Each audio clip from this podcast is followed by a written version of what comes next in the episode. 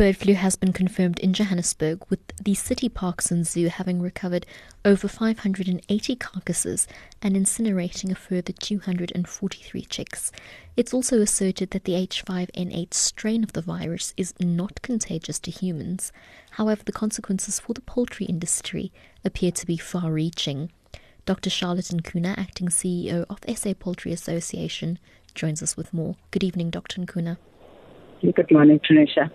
Now, Dr. Nkuna, tell us just how great a concern is the occurrence of bird flu in Johannesburg to the industry? Well, I think the biggest concern for us is the number of birds that we are losing uh, with each outbreak that we report. So, so far we have estimated that we have lost over 4 million layers, wow. which are your commercial um, your table egg producing a uh, hens. So mm-hmm. that is a big concern for us. And also, we've lost quite a few um, uh, breeders, which are the best and that are responsible for the, um, the, the chicks that we then grow to produce meat. Now, as I understand the full effects of the outbreak on the industry, it's way too early to quantify that. But does this outbreak suggest that for consumers, the prices of eggs and chicken, our cheapest proteins, are going to be skyrocketing soon?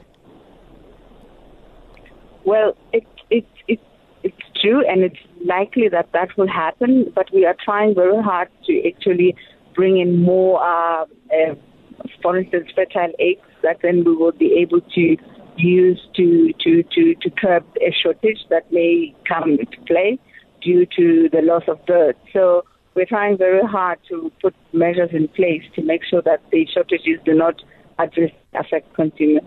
Mm-hmm.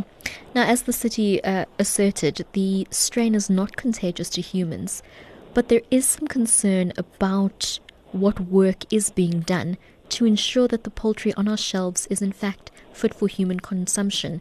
Can you provide us uh, with some insight into this, please? Yes.